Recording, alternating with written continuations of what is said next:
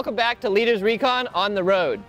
Today we're talking a little bit about aviation with our own Chief Gatrost, DC Army National Guard, who uh, went from, I believe you told me once, truck driver to, to aviator. Yeah. yeah. So, you know, what's a fun, unusual fact about uh, you, Chief? Uh, I don't. I, I don't know if it's fun, but I suppose the uh, my kind of pathway in the military uh, has took taken me through all the compos. So I started uh, in the reserve as a truck driver. Uh, went uh, via an active duty transfer through flight training. Uh, spent seven years on active duty and then transferred over to the DC Guard. So uh, essentially went from Compo three to Compo one to Compo two. So I've kind of hit all the little bit of everything. all the all the hot spots for the Army. So you, you you've had quite a little path there. Then, can you tell us what that story is, was like, like from, you know, entry into the military to becoming an aviator? Yeah, so yeah, I grew up in, in the Midwest, like in uh, Iowa, Nebraska kind of area. And uh, coming out of high school, I wanted to go to college, I wanted to pay for college. So I joined the reserve, um, kind of limited on where you're, where you're going to go or who you're going to join because you kind of got to be central to where whatever units near where you're going to college. So, Okay. uh, like I said, 88 Mike uh, through basic training and stuff. Uh, was in the reserve for about 10 years, did a bunch of deployments. Uh, on my first one, though, I, I quickly realized that it's better in the sky than it is on the ground. So I seen helicopters uh, flying overhead from the get go, and I started making plans to get there. So as soon as I got done with college, uh, I put in my warrant officer flight packet, and I did that via an active duty transfer. Uh, so that was actually a very interesting scenario. I don't I don't really know too many people that have done like a compo change with a flight training. Um, and you know, it, it was funny. Like, who cut your orders at the time? Like, my losing reserve unit isn't going to send me to flight school when I'm going on active duty. So I essentially had to go to MEPS to go to flight training. So that was an interesting Yeah, story. whole. Sounds like there's probably a lot of paperwork. Uh, Yeah, yeah. there. I did, yeah, I didn't get paid for like six weeks, and then got back paid, and like all the, all the things. You know, everybody was like, "Wh- "Who is this kid? What's he trying to do here? What's he doing at Fort Rucker, Alabama, flight training right now?" Um, so Now, when, when, when, once you got, once you became an aviator, you did that in the active component for a little while, or when did you make that transition to the guard? Now, Yeah, so I, as soon as I graduated candidate school, it- like I said, it was a reserve to active transfer via flight training. So uh, I initially went through flight training in uh, late 2011, uh, all the way through 2012. And then uh, upon completion of flight training, uh, my first duty assignment was out in Hawaii for 25th Infantry Division, 25th Combat Aviation Brigade, air assault, doing all the air assault stuff you can think about, rappels, paradrops, helocasts, putting guys on the X, and you got to live in Hawaii. So, yeah, like, and I got to live in Hawaii, and I got to deploy from Hawaii too, and did the Operation Pacific Pathways stuff. okay. Um, and then my second tour after that was uh, here at Fort Belvoir uh, for the VIP unit, where we primarily um, service Secretary of Defense, Secretary of the Army, uh, basically anybody that's not the POTUS or Vice President. Um, bunch of four stars, you know, all, all the VIPs out of the Pentagon. Um, and then when my tour was up there, you know, I basically walked down the street, said, "Hey, DC Guard, you looking for pilots?" They said, "Heck yeah!" So here, I Here you am, the D- DC Guard now. Now, how is the op tempo with the DC guard Well, on the aviation side? Yeah. Yeah, so really, op tempo for aviation in general is high. So they're already on a pretty condensed timeline as far as deployment cycles. You know, a lot, a lot shorter cycles than than other than other kind of branches, and and you know, a lot of guys are are doing five, six, seven years in between deployments. But aviation assets are always required everywhere you go, especially medevac um, and just transportation in general via air assets. So um, not and then not to take away from the the whole you know Capitol uh, insurrection riot stuff, all the all the headline stuff that's been going on over the last year in D.C. So we're right in the middle of that too. So there is quite quite a Yeah, because that's a unique, kind of a unique role, right, in DC Guard, because because there's like no governor, so you have a different, little bit of a different role. Yeah, the DC National Guard is unique in that uh, the governor is not in our chain of command. We basically report directly to Secretary of Defense. Um, you know, that's some higher echelon stuff for me. I, you know, I'm, I'm, I'm just the guy wiggling sticks and making the, the making the blades turn. So getting back to the aviation piece, I guess then, you know, I have many times looked up and been like, man, I would love to be uh, flying above all this shenanigans. Um, you know, what are some of the basic prerequisites that you have to have to even be considered to be an aviator for like age and so on? Yeah, so all the stuff that if anybody wants to become an aviator is pretty much clearly outlined on the United States Army recruiting website. Um, obviously, there's some things that are kind of unique. You're gonna need a, you know, a Class One Army Aviation flight physical, uh, and you can get those from uh, any place that has flight medicine. Most major installations, and if there's an aviation unit on the installation, there's going to be a flight doc. Okay. Scheduling that is always difficult if you're not an aviator, and you know that's one of the hurdles, right? Um, obviously, there's a, a flight aptitude test. Uh, when I took it, it was called the AFAST, but it's called the SIFT now, Okay. and it's a little different. It's it's kind of about like spatial orientation and how you see shapes and stuff and and things like that. But um, passing that is a prerequisite to becoming a uh, an aviator. And this is Um, just to even put your packet in. So, uh, j- just to clarify, you said like, is there any is there any age brackets that you know of? I know those might change from time to time, but Yeah, there are. Um, I haven't looked recently. I, when I went through, I think it was 36, but we were growing, and I think it's back down to I think 32. I want to say, Oh, but really? but that's that's clearly on on the website. But that being said, waivers are available for almost everything. So there are age waivers, like that stuff still exists, and and I've I've personally known people that have been selected at 46 years old. So Oh, um, wow. you know, there's there's active federal service wa- or active federal service requirements. I think right now they don't want you to have more than eight years. I want to say. Once again, still on all on the website. That's that. I'm not the the source. That you know, that's the official source is the recruiting website. But that does change as as time goes. So, and is there any rank requirements? I know, like, f- both for officers or for enlisted personnel that are wanting to become those warrant officers. Um, so there is no wa- rank requirement for a warrant officer. Um, there's actually no feeder for aviation either. So normal um, tech warrants or ground warrants, as we say, um, have feeder MOSs. So if you're an Intel uh, guy in a 35 series or whatever, and then you uh, want to become an Intel warrant, there will be specific stuff. You need to be a, an E6 staff sergeant. You need to have eight years of Intel on your belt or whatever. The thing is, there's no, you, there's nothing enlisted side in the military that equates to being a pilot. There's no like I was a baby pilot, now I can be a, a big boy pilot. Like Yeah, yeah. even being, and, and we we all appreciate our crew chiefs and every, but like they don't fly a, a plane or a helicopter, so it, it doesn't really translate. So that being said, there is no feeder, so uh, it is completely acceptable to be 18 years old off the street and become a pilot and be a W1 with a, no background experience. So, yeah, I mean, you could be like a an E2 coming in and put in your warrant packet then, or is there? There's, Sure, you could be an E0. You could be, not even be in the military and become a warrant officer Okay. uh, and be a pilot.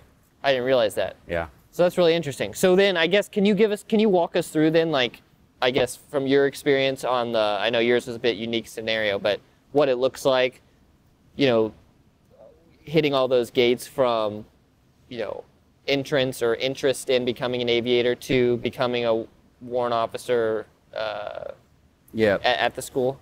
So, kind of a couple different scenarios. Um, when we talked about the street to seat stuff, I think, you know, for me, where I where I kind of grew up in life, like I there wasn't like aviation around, and you know there wasn't helicopters flying over my head in the cornfields of Iowa.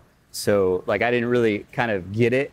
Uh, Yeah. but as I kind of grew a little bit, I'm like, wow, that seems like a really cool thing to do, um, and something that I strive for. So, a lot of people in my community have were enlisted prior. I mean, and they a multitude of MOSs. I mean, anything you could think of. So I mean, got a bunch of 11 Bravos, a bunch. I mean, there's 88 mics. There's you know food service, whatever whatever you were doing Yeah, I met one of the warrants outside who uh, was had uh, had his CIB, right? yeah, So- yeah. So all yeah, we have some old guard guys in here that you know, Tomb of the Unknown Soldier and all that stuff, and doing doing some pretty pretty high speed stuff. You know, a lot of uh, you know a lot of Rangers, long tabbers and stuff come over to the aviation side. You know, after grinding it out for 12 years and being an E6 or E7 and and getting their their self beat up, they said, you know, maybe maybe I put the ruck in the back of the helicopter instead of on, on my own back. You know what I mean? So a lot a lot of that happens too. Um, So okay, so just to clarify, so you're, you're interested, you know, soldiers interested in becoming an aviator, well, whether they're just entering or whether they've had some experience,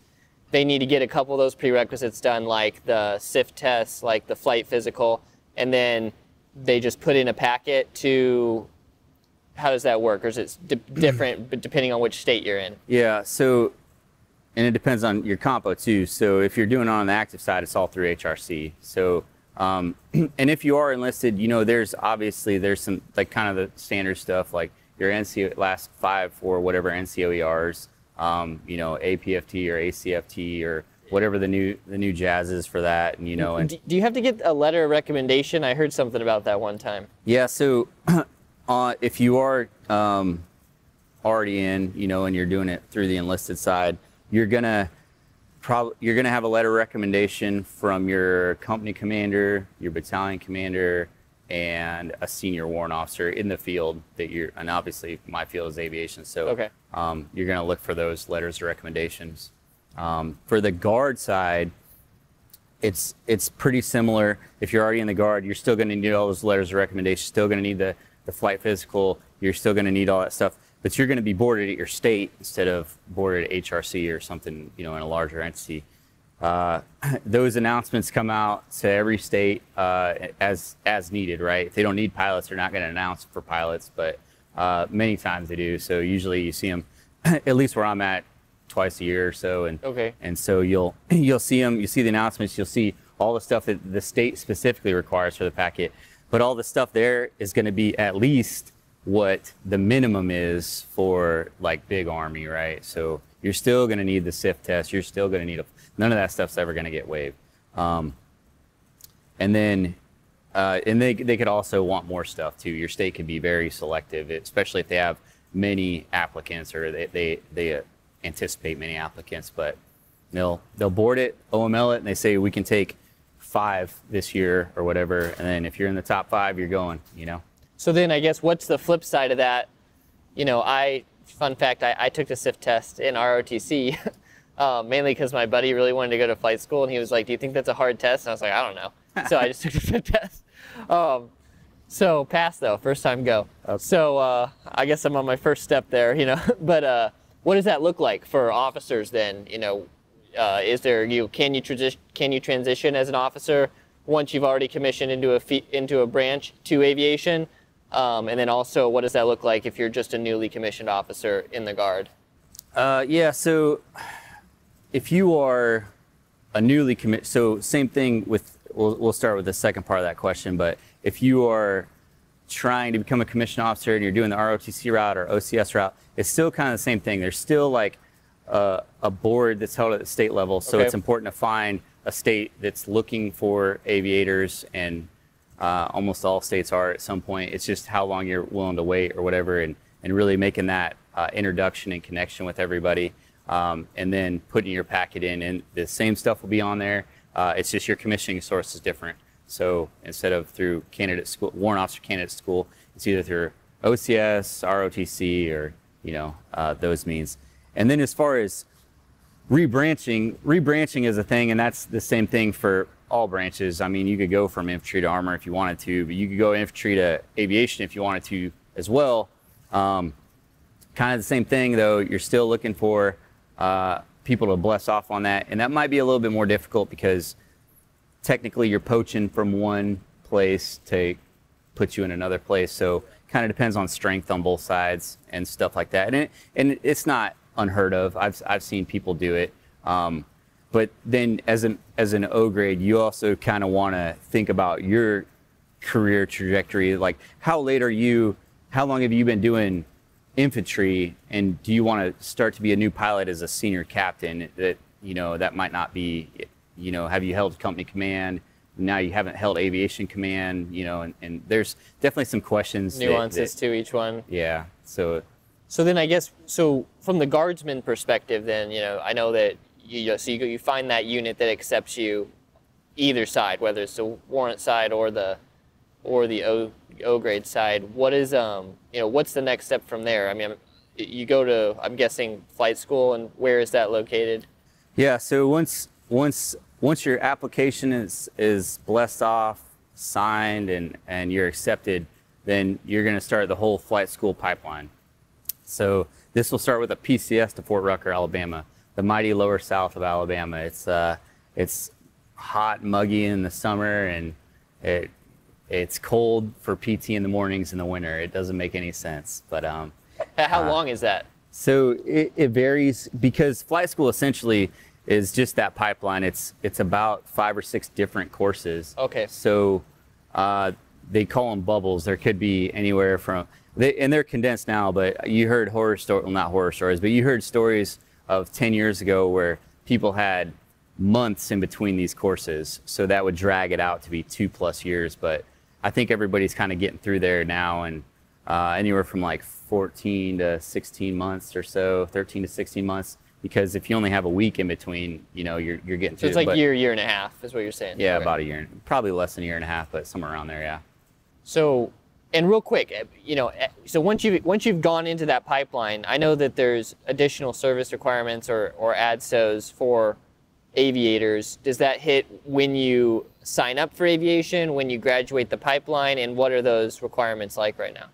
Yeah, that uh, I wish somebody would have told told me this. Uh, not not that it would have made a difference to me, but but sometimes the stuff is kind of hidden in some regulation. Right now, um, all the additional or active duty service obligations, ADSOs, are on completion of flight school. So for me, it was six. Um, now it's 10. So it's 10 after flight school. So 10 you, years? 10 years, yeah. So if you do 18 months of flight school, you got to understand that you're signing up for 11 and a half years of the Army just to go on the active side. The National Guard, it's not an ADSO, but it's an RDSO, which is the same thing essentially, but it's still 10 years on the backside of flight school. So, so 10 years after after you become after, an aviator. after same same thing. Even with that stuff though, is you can the stuff's kind of ever evolving, and they're trying to you know the the army tries to keep you and lock you in, but then sometimes that turns into people hesitant to get in. And so then they say we need to recruit more. Well, maybe if we, you know, and you yeah, see this like kind of this it. whole slinky thing of stuff. So it's always one of those things. Look, find the latest and greatest regulation, you know, because as as smart as Chief is, I'm I'm not I'm not you know a, a book of regulations. I don't know. I feel like every chief's a walking yeah, regulation. Yeah, right? I, yeah. I, I try to be humble, but it's all it's all locked in. so, getting back to the flight school piece of it. Mm, yeah. I you know I get my letter rec. I'm accepted into a unit. I finally get to do fly helicopters, which sure. is what I really wanted to do this whole time how does that, you know, you, you mentioned it's like five or six different schools. Yeah. Is that dependent on your airframe or how does that work? No, it all it'll all be the same amount of schools, just the length of the last one is going to be different. so okay. so you're going to start out as a warrant officer. You start out with candidate school, um, and that's five to seven weeks, depending on if you're basically if you're at E4 or higher. Okay. Uh, if you're if you're a later rank, then you get a shorter, like a two week shorter course. Uh, following that, BOLC, uh, so like kind of the same officer stuff, uh, and you learn staff functions and all the all the good officer stuff. And that's uh, I think when I went through was like six weeks. Same thing. Stuff kind of changes. Okay. Um, following that, there's kind of a like the GI Joe school. So you do the dunker stuff where you get dunked in a simulation cockpit into a pool, and you learn how to like swim out of a thing with your with your with your eyes blinded and all this stuff. Oh, that's fun. You do like the uh, centrifugal stuff where like they make you hypoxic and and uh, make you feel like you're drunk in the sky or whatever, and you, you making crazy decisions. So they, and then you go through SERE school, uh, survival, uh, evasion, or resist and escape. So eating bugs in Lower Alabama for for several weeks and how was that? It was fun. it was a great school. It's great. Uh, but that school is about just over three weeks, I think. And then and then after all that, after all this, that, so that's already probably four months of your pipeline. Yeah. Still haven't even seen a helicopter yet. so you finally got through candidate school. You finally got through the officer stuff. You finally got through the bug eating stuff. Then you get a touch a helicopter. So you start with uh, contact and primary, and that's uh, flying the trainers that are down there. Uh, in my old days, we used to fly the the um, TH-67 Creek helicopter, which is a fantastic bird. They just recently retired it. Uh, super sad about that. And now the trainers are actually all Lakotas. Okay. So, so they're Yeah, flying. I, I thought I read about that. Yeah, so they divested that. They're all they're all Lakotas down there, and then uh, and that's basically maneuvers, learning how to hover, learning about airspace, learning the basics of being a pilot. Um, and that eight weeks ish, I want to say, um, maybe twelve depends. But following that, then you're going to go into instruments where you're going to where you're going to learn how to fly in clouds and navigate via no spatial orientation, but Okay. purely on instruments in the cockpit. Um, you're going to go through that, and that's that's a real eye opener, even though you can't see anything. Um, and then once you complete that, you go into your advanced airframe. Okay. So from here is where, uh, if you're on the active side, like you put a wish list up, and active don't care. so they'll say, uh, you'll say, hey, I want to fly Chinooks, and active army will say, we have eight Blackhawks and seven Apaches, and you'll say, I want to fly Chinooks, and they'll be like, we've got eight Blackhawks and seven Apaches. And then once you and so one, one, so on the active side, once you committed to an airframe, then that's your airframe. Is that correct or? Uh, so you'll go through the pipe, you, you continue and you'll do the advanced air, airframe qualification, and you'll go to unit and you'll fly that airframe. But it's not uncommon for people to switch airframes as well Okay. to uh, But so for those of us in the guard, though, we, uh, I'm like I'm assuming when we when we get that letter of acceptance into that unit initially, that unit's already going to have an airframe, so we're just dedicated then to to whatever our unit already flies. yeah national guard will stand up in the same in the same selection room at least you know seven years ago for me Yeah. now in the same selection room and just tell you they're gonna fly a chinook so like it's kind of silly but yeah they like they already know what they're gonna fly Okay. good for them So looking back at that school, then, what was the most challenging part of it, of the pipeline, and uh, for you? I so the just the I'd say the flying portion, like all the stuff before, all the officer stuff. I mean, Uh-huh. I, at the time I was a senior enlisted, so like I kind of knew, you know, I knew the army. I've been in the army for ten years. I know I know all this stuff, and I know how candidate schools like gonna look and doing all this stuff and the PT and all that. Um, but you know, learning a whole new trade was very difficult. Not only not only was that difficult, but the the intensity of what you're doing it. So in all those schools, you kind of do this thing where you're up like five in the morning on the bus to the flight line. You're going to the flight line, and then you're wiping the cold out of your eyes, trying to wake up, trying to shovel down some coffee or something, and then you're flying, trying to figure out how to hover or whatever you're doing at the time, and it's like already mentally exhausting. And you do that till like lunchtime, and then you get done with that, and then you take the bus back to the academic center and then you sit in four hours of class where they talk about weather and turbulence and they talk about aerodynamics and how blade foils work and how dissymmetry of lift happens and like all this like next level stuff so that's like a super exhausting day and you do that for like half of it and then it swaps then you do all those academics first thing in the morning and then you go to the flight line in the afternoon or you're flying at Huh. night like till you know 10 11 midnight depending on when the sun goes and down I think you told me once it's like flying a helicopter is like uh, just beating me, beating physics every day. yeah yeah it's it's not like it's not like a plane where it it wants to fly we're we're continually trying to beat physics into submission so that we can stay in the air um, and we do it successfully So, what would your advice be then to you know if you know soldier going into flight school? What's your advice to them on being successful, or what things should they focus on ahead of time, maybe? Um, I'd say just stay focused. You know, I mean that's that's pretty generic, but um, you know, setting up study groups and, and just having kind of a core. I mean, you're gonna make friends with everybody that's there, or you know, the the your kind of group of classmates. You kind of a lot of y'all stay in the same classes and kind of stay through the whole time, and people kind of shift a little bit depending on seat slots and stuff, or somebody gets sick or whatever, you know.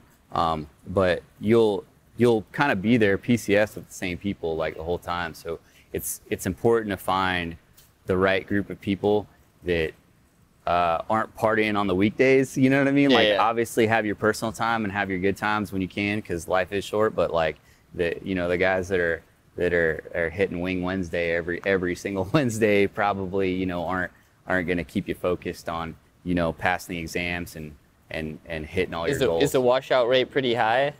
Um, I don't think it's I don't think it's high. I think everybody that's there is there for a reason, and that's kind of part. Of it goes back to the selection process, right? So there's a reason why there's a minimum GT score. There's a reason why there's a SIFT test. There's a reason why we look at uh, NCOERs and you know past accomplishments and stuff. And you say like this guy is a motivated person. This guy or gal is a motivated person. They should be successful in it because we don't because the army doesn't want to wash somebody out after spending a million dollars on flight training to them. You know, I mean, it, it happens, but the army doesn't want to see that because it's a bad investment, right? Yeah, absolutely. So once you completed that airframe specific flight period or flight training at the very end of that course, do you go to a, additional training for National Guard, or does the National Guard have specific uh, advanced level flight training past that initial training?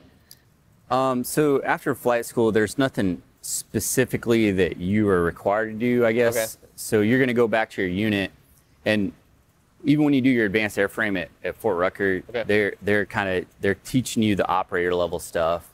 So they're not teaching you like mission level stuff mostly. So Okay.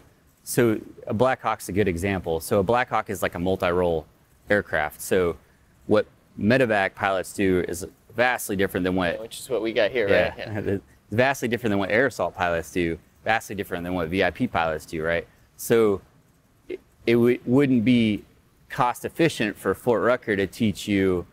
Uh, here's how you do air assaults, and then you go to a medevac unit. So that's why when you come out of flight school, you go to a medevac unit and they teach you mission tasks. So, or you go to an air assault unit and they teach you mission tasks. Like that's for the instructor pilots at your unit to teach you. So there's that additional training, but that's just that's just called progression training. You get to a unit. Nobody expects you to be a super pilot when you get there. Um, they, they're there to make you the best pilot there. Um, that's all uh, in pursuit of making pilot in command because ultimately, like you want to be the aircraft commander. Um, and then from there, you know, it's just the next thing is air mission commander, mission briefing officer, uh, flight lead, doing doing kind of uh, next role stuff. Ultimately, as an aviator, we have what are called tracks. So right now, there's four tracks for aviators, um, and that's going to be your instructor pilot, maintenance test pilot, uh, safety officer, and uh, aviation mission survivability officer. And is that same on the warrant officer side or the O grades? Um, technically, O grades can go to those tracks, but they don't Okay. typically, and it's not really a thing for them because officers are doing officer stuff, right? Making all those powerpoints. uh, no, but um, I jest. um, no, but so for us, you know, what do you do besides fly a helicopter and golf? Hopefully, nothing. But the army doesn't like that answer. Yes. So they, they, they find ways, and, and there it's important, right? So in, in, instructing and teaching the new guys out of flight school uh, how to how to safely handle a helicopter and stuff. Being a maintenance test pilot, you know, all the stuff that uh, not necessarily breaks, but goes into phased maintenance. So you know, every seven days, this lube seal needs to be checked, or this you know widget needs to be tightened or after whatever. that's after that's replaced, those maintenance test pilots are are running it out. yeah, or what? checking it out, uh, doing the stuff. I mean, there's a lot of stuff that uh, you know that's kind of wizard work to me. But they'll they'll bend these little tabs on the the airfoils and like make it you know not not vibrate me to death or whatever. And they do all that stuff and they check the stuff off, sign the stuff off, and put it back in service or whatever. So there's stuff like that. Safety officers. Uh, you know, doing all their things, all what you can imagine OSHA and safety stuff do, and then air mission survivability officers kind of basically work for mission survivability, so defeat, defeat and threat. You know, uh, a lot of bad enemy stuff out there that you know we work to make TTPs and uh, different types types of tactics to defeat enemy threat. Now, how does that work? So you're saying a lot of that, a lot of that initial, like, you know, subject matter expertise you're getting as a pilot is coming from those flight instructors at your unit, depending on your mission set. You know, what, you know, when you came out of uh, flight school, what was your airframe? Yeah, so when I first went on the active, so when I first came out of flight school on the active side, I was a Black Hawk guy, Okay. UH-60. Um, at the time, the Alpha Limas, which this is a Lima right here, actually. So I, I flew Limas for just about a year before we got the the Mike models in there. Okay. So if you ever look inside there, the Mike model is a full glass cockpit, and there's screens and all the stuff. Beautiful. So yeah, it's it's a little bit. Well, I mean, there's there's there's advantages to Limas too, though. So don't don't let me dissuade that. Um, so uh, flew those, and then I flew the uh, then I flew the VH60s down the road here. So the VIP ones. Okay. Sweet leather interior and Totally like different a airframe, yeah. and like painted gloss, golden black on the outside, and you had to wax it after you flew it and stuff, and did all that stuff. Um, so so a plethora of a in a Black Hawk realm for me, um, and then coming into the guard, I was um, set into a Lakota unit. So I immediately went to the Lakota aircraft qualification course. And, and where is that located Um, at? So the Lakota Aircraft Qualification Course is located in uh, WAATS, which is Western Army Aviation Training Site.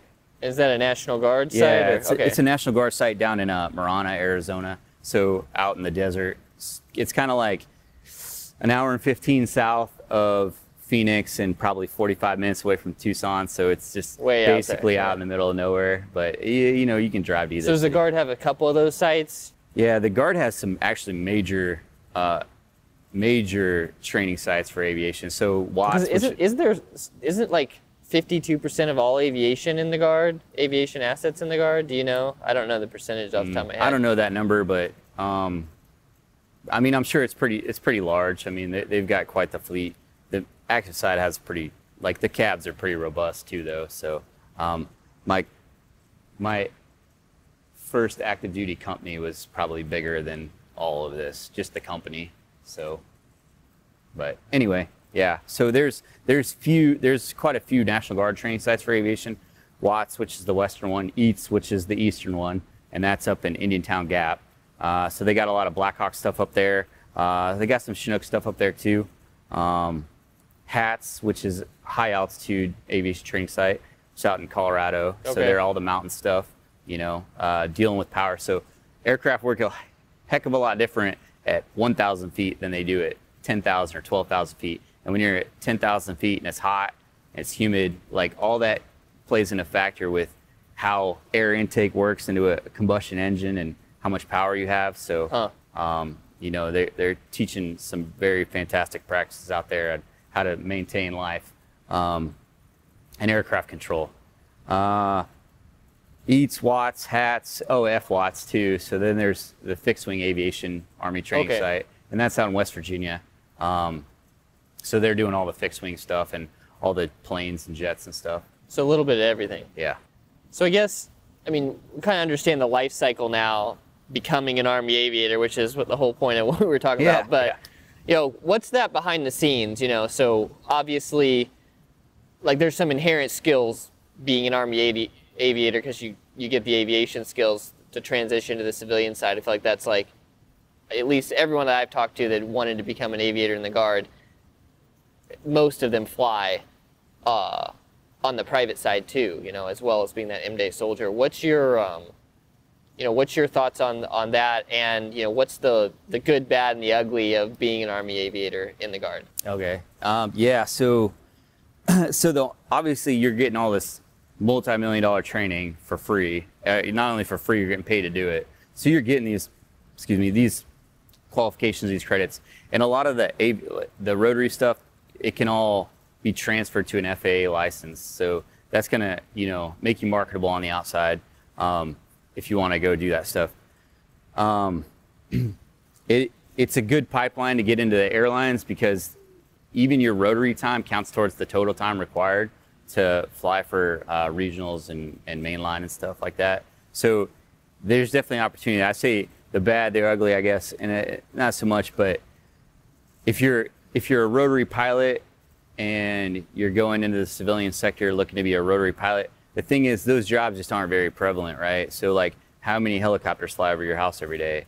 Not very many, right? Like there might be if you're in a major city, there's probably a few police helicopters. There's probably a few medevac helicopters, like, and that's Not a it. ton, yeah. So like every year there's hundreds of pilots retiring competing for this amount of jobs on the rotary side so that's it's kind of hard to be competitive unless you have the 5000 6000 hours stuff like that and uh, try, trying to do that stuff but how many jets do you see flying every day a lot Yeah. so those jobs are out there So, you talked a little bit about that piece of it. Um, what about balancing your military and civilian, you know, uh, uh, requirements as a guardsman? Is there is there a specific amount of flight hours you have to maintain as an M-day soldier? What does that look like? Yeah, so that's that is probably one of the things that people need to think of um, when, especially if they're joining as an aviator in the guard,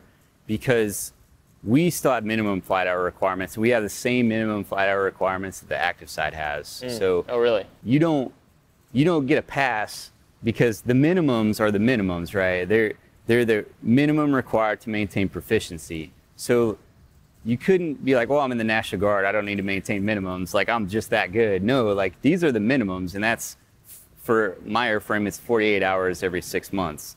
So Lakota now. yeah, and it's the same thing for the Blackhawk too. But um, you know, you kind of do the math, and it works out to like a couple hours a week. So maybe like a flight a week or whatever. The thing is, you get get weathered out, not fly, or you you know you're busy and stuff, and then you need to fly a couple times next week, or oh I'm on vacation for you need to fly several times the next week, and so all this stuff adds up, right? So um, it's not aviation in the National Guard is not by any means a one weekend a month, two weeks a year job. Um, it's it's a it's a very part full-ish uh, full-time job. You know, it's there's a lot of stuff going on there, so it's important to know that to make that decision. Hey, I want to be a National Guardsman. I want to fly a la carte for the guard. It's not really the way it works. Like you need to make a conscious effort to like continue to fly, keep your proficiency. Not, and you should want to do that, right? Because I don't want I don't want people in the back of my helicopter knowing that I'm not proficient, right? Yeah, So, like, you- absolutely. um, So what? So so does it matter what airframe you get on as far as like opportunities in the civilian world? I know I know you mentioned rotary wing time still counts towards your total flight hours for um, for like the airlines, but you know, is there different opportunities based on if you were flying Chinooks or if you were flying Lakotas? You know, on the outside. Yeah, um, I try to. I, it's an interesting question. I don't know if one rotary asset is going to be a whole lot more beneficial than the other. I would say like the Lakota, there are civilian Lakotas, you know, EC-45s that operate out in the civilian world as like medevac or as like uh, firefighting kind of capabilities. So that that might help a little bit if you're trying to specifically get that. There's not really a whole lot of like Blackhawks and Chinooks in the civilian world, but it still kind of equates to flying some of those, air, flying some of the similar airframes. Um, yeah, I don't know if there's, I don't know if you could say like, ah, like I should pick this airframe to correlate it with a civilian job Okay. of, of that. I don't, kind of, uh, yeah. If anything, jets. like on it, to be honest, like if if uh, you go through the selection process, well, if someone goes through the selection process, and there are times when you go through selection, it's like, hey, we've got um, six Blackhawks, six Apaches, and a C-12, you know, a, a plane. You know, there there are fixed wing slots now through flight school. Um, that would probably that would probably be the most beneficial if you're specifically looking for like a civilian aftermarket job, I guess. Okay. So does it does it matter then? Uh, like, what's the life expectancy of a pilot on the warrant side versus the commissioned officer side? I mean, you know, as a warrant officer, are you flying your whole career? As an officer, are you flying your whole career? Does that taper off? You know, specifically for the guard.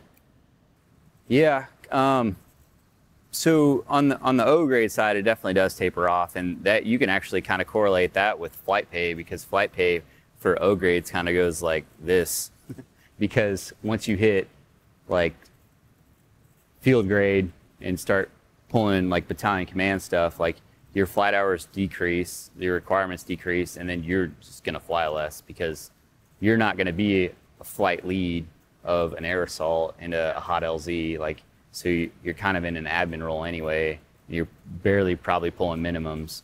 Um, so yeah, as an O grade, you're gonna fly less. I, I don't know know a lot of O grades that do fly a lot. There's probably a few out there that, that do figure out ways to fly a bunch, but uh, on the rotary side, not not too much. Okay. Um, warrant side, you can pretty much fly as much as you want for as long as you want. Um, really, the only time, like if you make that W, if you make that lightsaber and you make that W5, you probably will be in a staff position that's pretty senior that will might keep you out of a cockpit a little bit more, but you could essentially fly for 20 plus years. Oh wow! Just cranking Yeah. it out. So if I really just want to fly nonstop, become a warrant officer. Yeah, I mean, say that, but you know, there like there's some there's some bad that happens too. I mean, when I was my second duty station, active duty, we I was in TDA, and we had no uh, no lieutenants on our like TDA, so no no so all the platoon leaders were W twos and W threes. So I was a platoon leader, like doing O grade stuff, right? And and so there's times as a warrant officer, you're kind of expected to just be an officer too, and sometimes you get roped into being the assistant S3 or you're the LNO for, you know, the field artillery guys or you're doing some staff stuff. So staff stuff does happen to warrant officers here and there. Um, you know, I'm working at the guard bureau right now, you know what I mean? Yeah. So, so it, so it happens where you kind of step away from the cockpit a little bit, a little bit, but you know, So, I guess what's your advice then? Like looking at, you know, soldiers who are interested in becoming aviators, whether enlisted personnel, warrants, or O grades. What's your advice to them on, you know, how to get started to carry themselves through successfully?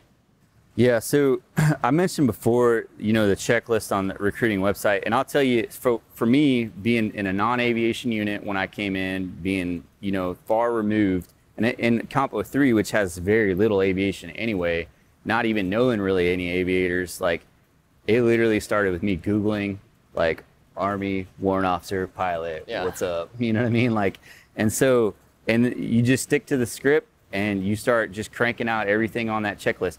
I get a, a lot of times kind of this question in some form or another, and it kind of comes out to be, you know, what's the secret or like what's the hookup? You know what I mean? Like, is there a secret? There's no secret handshake or some ring knock that happens. Like, it's not like I can go, hey, this is my best friend, Jarrett. Like, he's going to make you a pilot tomorrow. The, the checklist is there, the documents are there, all the things you need to do. So just start doing the stuff. You know what I mean? Like, get them all done. Um, and then, you know, once you, and, and some of that is a little bit of tenacity and it's a little bit of determination, right? The thing is, like, if you're a guy that looks at a checklist and says, like, oh, there's 20 different things I need to do here, like, I'm never going to do this. That's probably not the people we want in the aviation side, Yeah. right? Like, they makes there's- sense. Yeah. So there's a little bit, there's a reason why there's hoops sometimes, you know? But even for me as a lowly truck driver, like, it's, I figured it out, you know what I mean? Like, I got a flight physical, even though I wasn't an aviator. You know, I I didn't. So- I did an A, I did my flight test when I was in Kuwait. You know what I mean? Like, there's, you know, if you're determined, you'll If get there's it a done. will, there's a way, basically. So what? So what was like? I know you mentioned googling everything, but like, was there a single resource that you went to that really helped you a lot on your path? Um, resource. I mean, so just the U- U.S. Army recruiting website, and it it'll tell you like how to do, you know, active to active, reserve to active, you know, all, all the different pathways like that, and then um, other than that, just mentorship. You know, I I did I didn't know a lot of pilots, but I knew warrant officers, right? So, um, my third deployment, I was part of a joint task force. We had some pretty senior W4s there and stuff, um, and you know, kind of connected to them. Most of those guys were like CID or or uh, counter intel and stuff like that. But I mean, they, everybody knows everybody. You know, it's in in networking and just you know, hey, do you, do you know a guy that you know might be willing to interview me and uh, possibly give me a letter of recommendation or whatever, um, and kind of working working the system that way. But Well, I guess do you have any for our audience out there, do you have any uh, last thoughts you want to give that we kind of that we haven't covered on today so far? Um, no, n- nothing out of out of control. I'd say I just say you know aviation for me has been great. Like I've I've worked a lot, I've flown a lot, I've been all over the world in a helicopter and in, and in a plane and in a jet. You know, um, I've flown all over the islands of Hawaii. I've flown over Southeast Asia and Korea. I've flown the DMZ in Korea, and I've flown uh, over you know 100 foot over water buffaloes in, in the Philippines, and I've flown in the the great desert of the National Training Center in California Oh wow. about 130 degree heat. Um, and I've flown all up and down the airspace within the National Capital Region with, you know, DC, um, Andrews, Dulles, Philadelphia, New York City. I've wrapped around the Freedom Towers. I've flown around the Statue of Liberty. Um, you know, I've been all over in a in a jet too, like to Canada, to Mexico, to um, the Bahamas. So it definitely uh, is is a way of life. It definitely opens some doors, and it's definitely exciting for me. Um, hopefully, uh, other people can find their path to it too. Solid. Well, thank you so much All right. for coming on. If you would like more information on any of the topics discussed today, please visit our social media pages in the links below. Tune in to Leaders Recon over the next few weeks as we bring in today's leaders and pioneers to discuss their experiences, share their wisdom, and help you grow as a leader. If you like this episode of Leaders Recon, please don't forget to subscribe below and leave us a five star review. You can find us wherever you listen to your favorite podcast.